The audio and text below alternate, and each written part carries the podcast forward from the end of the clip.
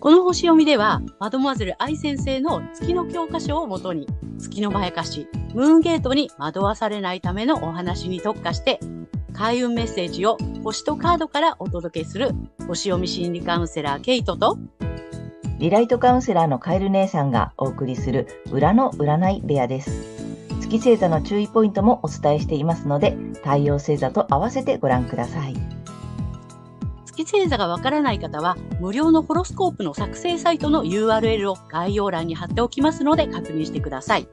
月星座のムーンゲートについては、12星座別に詳しく解説している動画がございますので、ぜひそちらもご覧ください。ゲートとカエル姉さんの裏の占い部屋へようこそ。ようこそ皆様、こんにちは。お元気ですか？はい。ということでね、えー、今回は4月の20日、お羊座のね、新月のなんと2回目。そして、ケイちゃん日食なんだよね。そうなんです。しかもレアな日食なんです。おお。そのね、はい、えー、日食が重なる新月のね、えー、スペシャルな回をお送りしたいと思います。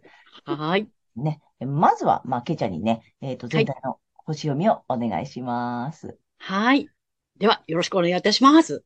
はい。今回の新月は、えー、お羊座の29度というところ、Q ハウスで起こる、えー、2回目の新月となります。さらに、新月のスペシャルバージョンの日食です。そしてこの日食も超レアな金環回帰日食となります。はい。でね、あの、ま日本では一部地域で部分日食が見られるという感じなんですね。はい。で、日食っていうのは、えー、太陽、月、地球っていうのがほぼ一直線に並んで、太陽が月に隠されてしまう状態ですね。はい。太陽の一部が欠けて見えるのが部分日食です。そして、え太陽が全部隠れてしまうのが皆既日食。で、太陽を隠しきれずにリングのようにね、見えるっていうのが金環日食になります。そして今回の金環回帰日食。まあ別名ハイブリッド日食とも言われてるらしいんですけども、これは回帰日食と金環日食の両方が見られるというね、これ本当にね、10年とか20年に1回の超レアな日食になります。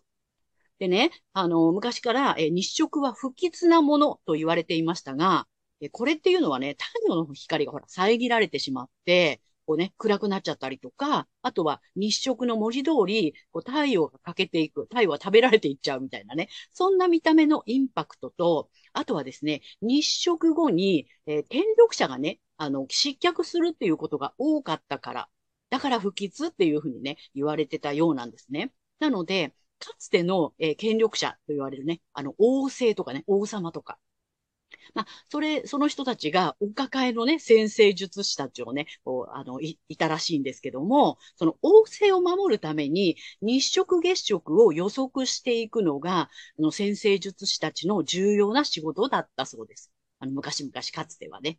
はい。で、日食の先生術的な意味っていうのは、今まで太陽、いわゆる、え王政とか政府、大企業、などの権力者が作ってきた古いものの機能を、まあ、リセット、停止させる。まあ、浄化だったりとか活性化のために、まあ、それは起こるらしいんですね。ですので、えっと、日食っていうのは、まあ私たちからすれば人生を大きく変えるチャンスを与えるパワーが宿る特別な新月というふうにも言われています。はい。さて、あの、新月の方なんですけども、Q ハウスが意味する外国、宗教、法律、正義、高等教育、出版、投資、研究といったね、まあそういったエリアで、え居場所とか、ホーム、安心、安全といったね、まあそういったところに関心が向いて広がっていきそうな雰囲気です。それに対して調和的な角度をとっているのが、魚座にいる土星なんですね。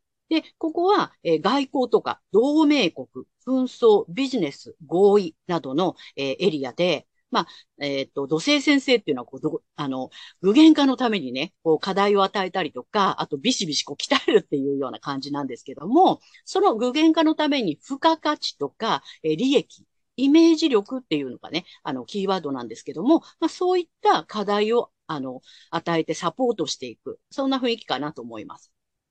一方、健康、衛生、えー、食料、兵役、軍隊、労働者などを意味するエリアで、えー、その理想の実現のために飛び越えろよっていうふうにね、こう圧をかけて煽ってくるのが破壊と再生の冥王星です。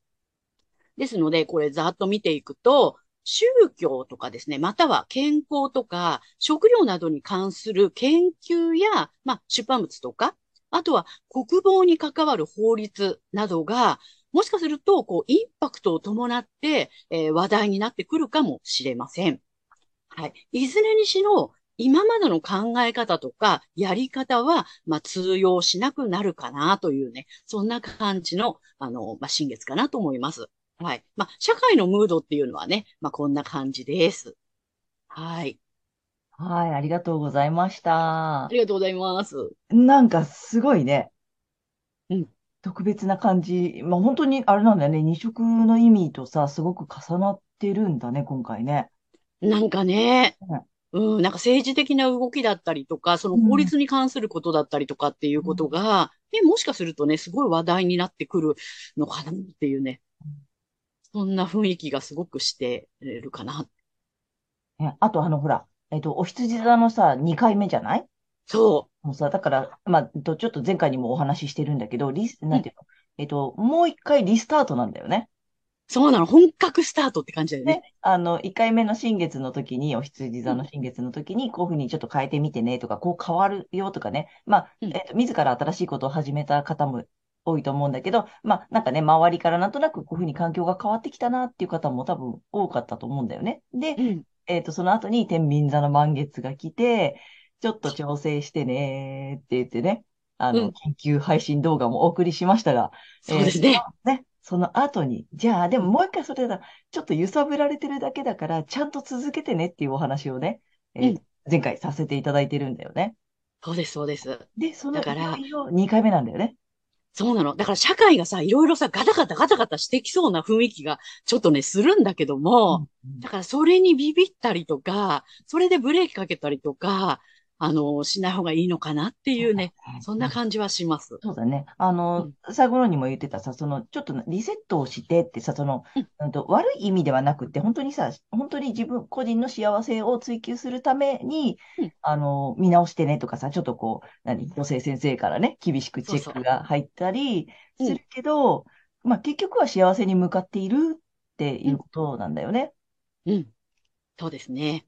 それ伴ってちょっとインパクトのある、ね、周りがガタガタしたり、なんかちょっとね、うん、えー、ニュースが出たりするかなっていう感じがしてるね。うん、見て取れるかなっていう。うんうん。うんうん。ちょっとね、あの、ほら、なんだっけ、国防に関わる法律とかさ、うん。あれだよね、そもそもに移植の時はさ、その政権が変わったりとかってことが多かったっていうのもあるから、うん、なんかちょっと国絡みとかさ、国の規模で、ちょっと大きい感じでさ、うん、大きな変化があるかもしれないし、うん。あとあれだよね、食料ね。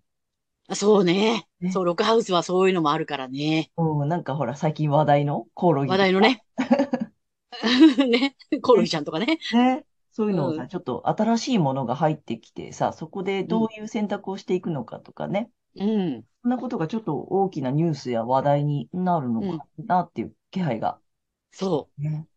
匂ってますよっていう感じがします。うん、はい。まあ、でもどちらにしてもその、なんていうの、良くなるためのリセットだったり、見直しだったり、と、あと、うんと、まあ、続けて、このままね、その個人の幸せを追求してほしいっていう感じの動きかな。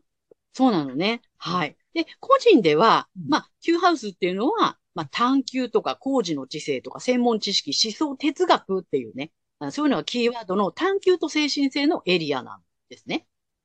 うん。で、姉さんさっき言ってくれたみたいに、天秤座の満月で、まあ、自分自身の内側に目を向けて、自分の幸せの形を追求してねって言ってね、まあ、追求した後の、さらに自分が安心できる場所。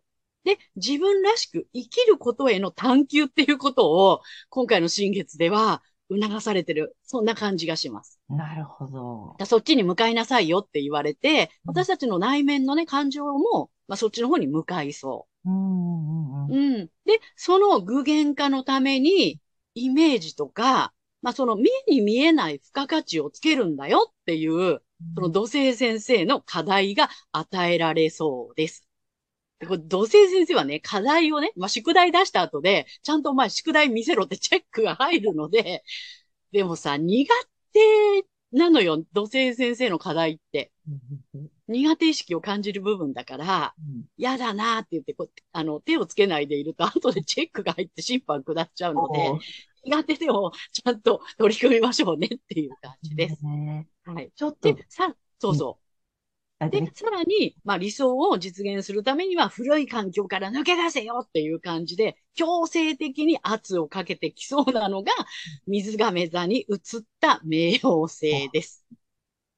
ねえ。なるほどね。強制的に来ると思おー、そうか。だから、いい方に向かうために、すごいなんか今回押し出しが強いね、これ。なう。そうなんだよね。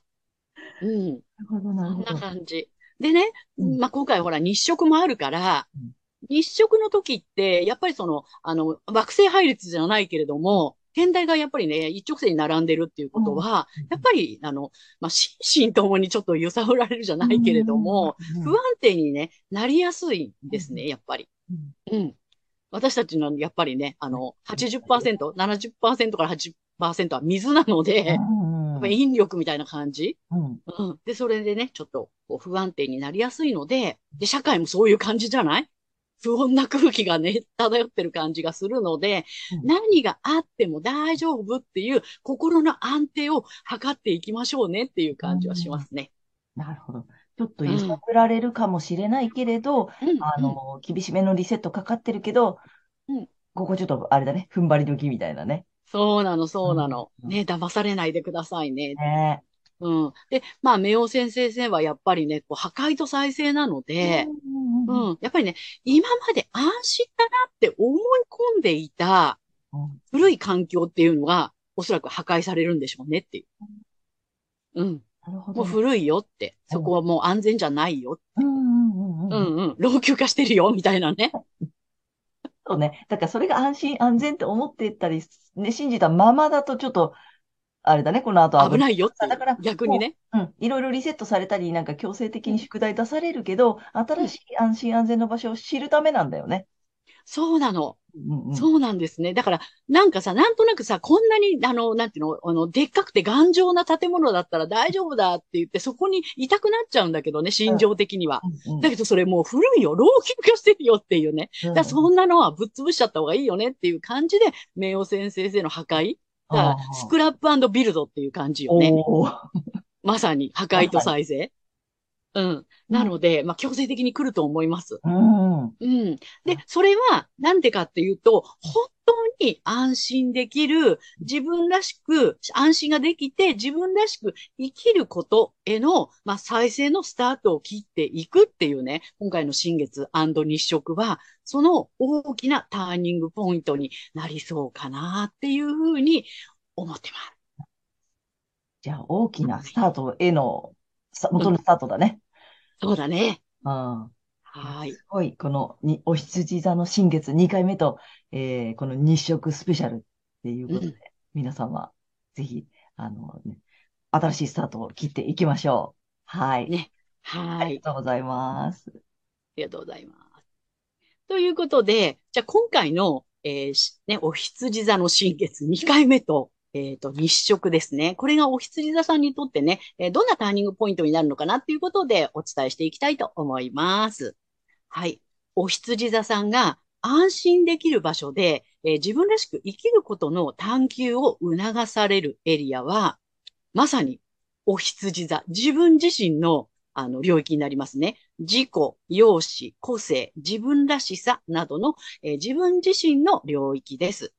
えー自分自身にとっての安心できる場所っていうのは、ね、お羊座さんだから、もしかするとチャレンジし続ける環境など、ね、世間一般の人がね、感じる安心安全とは違うかもしれないんですけれども、ね、追求した自分の幸せの形、そこでまあ、先駆者、パイオニアであるあるあなたにとっての自分らしく生きることっていうのを、まあ、ぜひね、探求して探し当てていただきたいと思います。はい。で、お羊座さんが、その具現化のための課題を与えられるエリアが、潜在意識とか秘密の部屋、自分だけの空間とかネット上などの目に見えない領域になります。で、ここで付加価値や利益っていうのをもう潜在意識のレベルでイメージしてください。自分の価値は高いんだとかね。自分はすごいパイオニアなんだみたいな感じでね。ぜひそこでね、イメージしていただければと思います。あとは、まあネット上でですね、自分や、まあ商売やってる方、ビジネスやってる方は、自分の商品の付加価値っていうのを発信していくなどの、えー、課題にぜひ取り組んでみてください。はい。で、大きな大きなターニングポイントになりそうなのが、えー、未来、仲間、コミュニティなどの領域になります。そこでの変化やピンチはチャンスと捉えてください。えー、未来の理想が変わったりだとか、仲間やコミュニティと離れることがあったとしても大丈夫です。これはね、あの、さらに発展していくための、まあ、リスタートの必要なことっていうことになります。はい。そして、えー、この時期のラッキーアクションになります。はい。発展のキーワードは直感力、バイタリティ、目覚めなどです。これ、お羊さんさんのキーワードにもね、あの、こう、リンクしてるなと思うんですけども、まあ、何事も決めなければ始められません。自分を信じて湧き上がる衝動とか直感に従ってしっかりと決断すること。これをするんだとか、ここに行くんだっていうね。しっかりと決断することが発展のための開運アクションです。ぜひしっかりと決めていただきたいと思います。はい。そして、恋愛運アップの鍵はコミュニケーションになります。えー、せっかちで返事や答えを待ってずにチャンスを逃したことがあるんじゃないですか、お羊座さんは。はい。ね、お相手の今まで知らなかったことに興味を持って聞き上手になると、あの、いいと思います。ぜひそれやってみてください。はい。ということでね、ここまでが太陽お羊座さんへのメッセージとなります。はい。ここからは月がお羊座さんへの注意ポイントとなります。えー、この時期、月にとらわれると、容姿や個性を含めた自分らしさにこだわりすぎて、逆に自分を見失ってな、悩みが大きく育ってしまいそうです。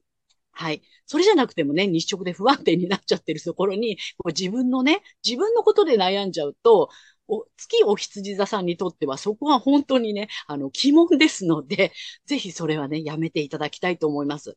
ついついそっちにね、あの、意識が向かっちゃうと思うんですけど、あ、これ違う違う、月に騙されてるっていうことで、ぜひね、あの、帰ってきてください。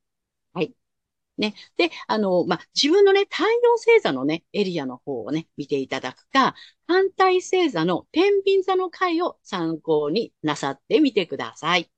はい。星読みは以上となります。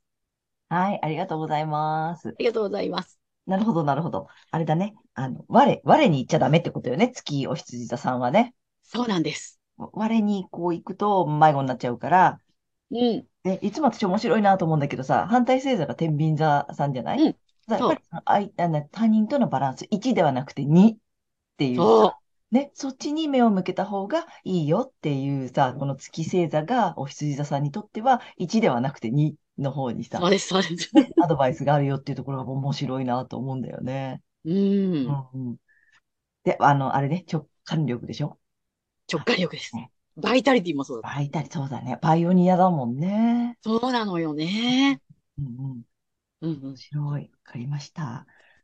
はい。じゃあね、早速いきますよ。ということで、はい。ここからはカエル姉さんのカードリーディングならぬカードカウンセリングの話をお送りしたいと思います。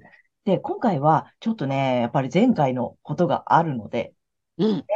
あの、ちょっとガチで、とタロット多めで3枚、まあ3枚引いてるんだけれども、あのね、引いてちょっともう見てます、私。見ました？ね？ちょっと1枚ずついつも言ってたんだけど、ちょっともう先にここ出すよ、3枚ね。うん。今回こんな感じなの。おー、なんかすごいの出てるね。そうなの、すごいんだけど、で、これがまた面白いのよ、こうさ、今のケイちゃんの日食の話もありの、えっと、しえー新月お羊座2回目もありの、そしてうん今のね、お羊座さんのさ、えーうんバイタリティ、パイオニア、はい。ね。え来て、全部出てるから、ちょっとびっくり、今聞いててびすっくり。ごいね。あの、ちょっと説明していきます、順番に。はい。まずね、何からいこうかなと思ったんだけど、やっぱりね、この、えっと、天使さんのカードね、これちょっと今回じっくり読んでみようと思って、これ前回やっぱすごくいいこと言ってたのよね、このこのカードさんがさ。うんうんで、うん。今回ね、えっと、6番って来てますよ。直感を信じる。ほらほら。ね。出てるでしょ、やっぱり。出てるよね。出てるのよ。だから、お羊座さん、やっぱり今回さ、直感、バイタリティ、目覚めって言われてたけど、あの、うん本当に自分の直感を信じるっていうことをしてほしいなと思って、で、ね、まずまあ、これに向かってこう、あ今回は行きましょうっていうことなんだよ。うん。だから、今回これをちゃんとね、読んでいこうと思います。えっとね、まずちゃんと読みます、内容を。ね、直感を信じる。えーあなたの本質は輝いている。えー多角的なものの見方をすること。あと、思い込みや固定概念を手放すこと。ここがポイントです。うんで、えっとね、月の放つ光は太陽のように強くはありませんが、神秘や安らぎの気持ちを与えてくれる、この、えーあ空ではなくてはならないものです。人も同じようにそれぞれ違った役割があり、一人一人がかけがえのない存在なのです。月の裏側がは見えませんが、そこには表からには見えない別の世界が存在していて、あなたが今見えているものが全てではありません。夜空に見える星も遠くからは同じように見えても、近くに行けば違った個性を持っているとわかるでしょう。世の中には思い込みや固定概念をを、うんと持ってしまって、その奥に隠されている本質に触れることができずにいる人も少なくありません。しかし大丈夫。あなたはすでにそのフィルターを手放して、物事の本質を見抜く目を養ってきたのです。なので、ちょっとね、静かな時間を持つと、まあね、これ直感なので、静かな時間を持つとか、えっとね、神秘的な、あのまあ、直感が冴える時期なので、あの、本当に直感というか、まあ、なんだろう、受け取るメッセージをそのままね、えっと、直感で信じてみてくださいっていうメッセージがあります。でね、タロットカードいきますよ。もうい今日2枚目とか3枚目とかないよ、もうね。いくよ。あの、逆位置なんですよ。ああ。で、まあ今回ちょっと厳しめだよね、なんていう話もしたじゃない。うん。でそこでやっぱりね、逆位置来てるのよ。で、これね、どういうことかっていうと、まあ、えっと、一つが、えっと、こっちが、えっと、ページ、えっと、ソードのページと、えっと、ワールドの逆位置なのよ。うん。んあ、運命の輪、ごめんね、ごめんね。運命の輪運命の輪だ。運命の輪の逆位置、結構大きいの来てるの。大きいよね。そう。で、これがじゃあどういうことなのかっていうとね、あのね、面白いなったので、なんだっけな。脇が甘い。脇が悪い。そうね、なんだっけな。えっとね、えーあ、ちょっとね、翻弄されてる運命の、まあまあ、運命の輪だからうね。えっとん。翻弄されてるっていうか、まあちょっとな、なんていうの、揺さぶ、それこそ揺さぶられてるなのよ。はいはい。うん。ちょっと惑わされてるって言ったらいいのかな。うん。揺れてる感じ？うん。だからさ、そ、ここがすごく注意ポイントなんだよね、やっぱり。そうだね。うん。こんな感じで揺らされてる、揺らされそうなんだよ、今うん。回。えっと、うん。その、新月と日食でね。うん。だから、そうじゃなくて、ここを思い出してほしいっていうことなんだよ、やっぱり。うん。直感、バイタリティ、ね、パイオニア、あだ、やだという目覚めのあたうん。りを、うん。あ我、我を思い出してほしいってことでしょ？そうですね。結局さ、そう思ったら、やっぱりお羊座さんなので、我をうん。忘れずに、えー直感を信じてほしいっていうところにね、行くんだなと思って、うん。面白いなと思ってさ、なんかね、えっとね、やっぱりね、ちょっと、こっちのこっち。この運命の輪なのね。これうん。がさ、うんと、ちょっといた、いたずらされるというか、翻弄されるというか、まあ本当に惑わされるっていう言葉なのかな。うん。か、トントン拍子に行かないことが起きてきたりすると思う。だけど、それって惑わされてるだけなので、うん。大丈夫なので、あのまあ、本来だったらね、いう、うまくぐるぐる回ってるってことだからさ。う。うんん。あと、あの、ページさんもね、あの、勢いがあるわけじゃない。分析うん。力とか、冷静っていうの、あの、キーワードもあるからね。冷静にうん。うん。分析する。だから、その冷静に分析できなく、できなく、あわあわあわわってなってる、うん、感じ。うん。冷静に分析できなくて、ちょっと翻弄されてて、なんか、うまく回ってないぞ、みたいなさ。う。そんなん感じを、まあ、それがね、課題だったりもするってことだよね。うん、うん。うんだから今回それがちょっと課題だったりするので、そんな時に思い出してほしいのが直感。うん。我を、我を、我の直感を思い出してほしいっていう感じなんだなぁとね、ねえ。思いました。はい。今回、なかなかやっぱり、ちょっと面白めに出てるよ。そうだねう。ん。うん。なので、ちょっと、あの、脇が甘いっていうのはすごく感じるので、うん。あの、他人にぶらされないように。うん。まあ、まあ、まあ我なのでね、お羊座さんはだから、そうだね。うん、本当にそこだけちょっと自分自身のところにね、戻ってくるっていうのを意うん識してみてください。はい。はい。いや、面白かったね、今日ね。面白かったね。うん。はい。ということで、カエル姉さんのカードリーディング以上となります。えー、ということでね、えー今回は4月の20日からね、えーと、5月の5日までのね、星読みとカードリーディングをお送りしました。まあ、皆さんね、この回、あの、ご自身の太陽星座の回をご覧になっていただいていると思うのですが、えーぜひね、月星座も調べていただいて、えーその注意ポイントも見ていただき、あとね、あの、申し上げた通り、反対星座のところにもすごくヒントがあるのでね、そちらも参考にしてみてください。はい。ということで、けいちゃん、次回の放送は？はい。えー5月の6日、えーサソリ座の満月となります。また面白そうだね。そうなの。実はね、マジカルムーンと言われてるんです。そう、ね、なんか満月ってお名前がついてるのよね。うんうん。えー、楽しみです。はい。はい。はい。ということでね、えー、またチャンネル登録やグッドボタンなどもね、あの、たくさん見ていただいてありがとうございます。励みになっていますので、ぜひまたよろしくお願いいたします。はい。えー私たち二人の個人鑑定の詳細や、えーブログ、公式 LINE などの URL は概要欄に載せてありますので、そちらもぜひよろしくお願いいたします。はいということでね、皆様素敵な2週間をお過ごしください。またねー。ありがとうございました。ありがとうね。また次回ねー。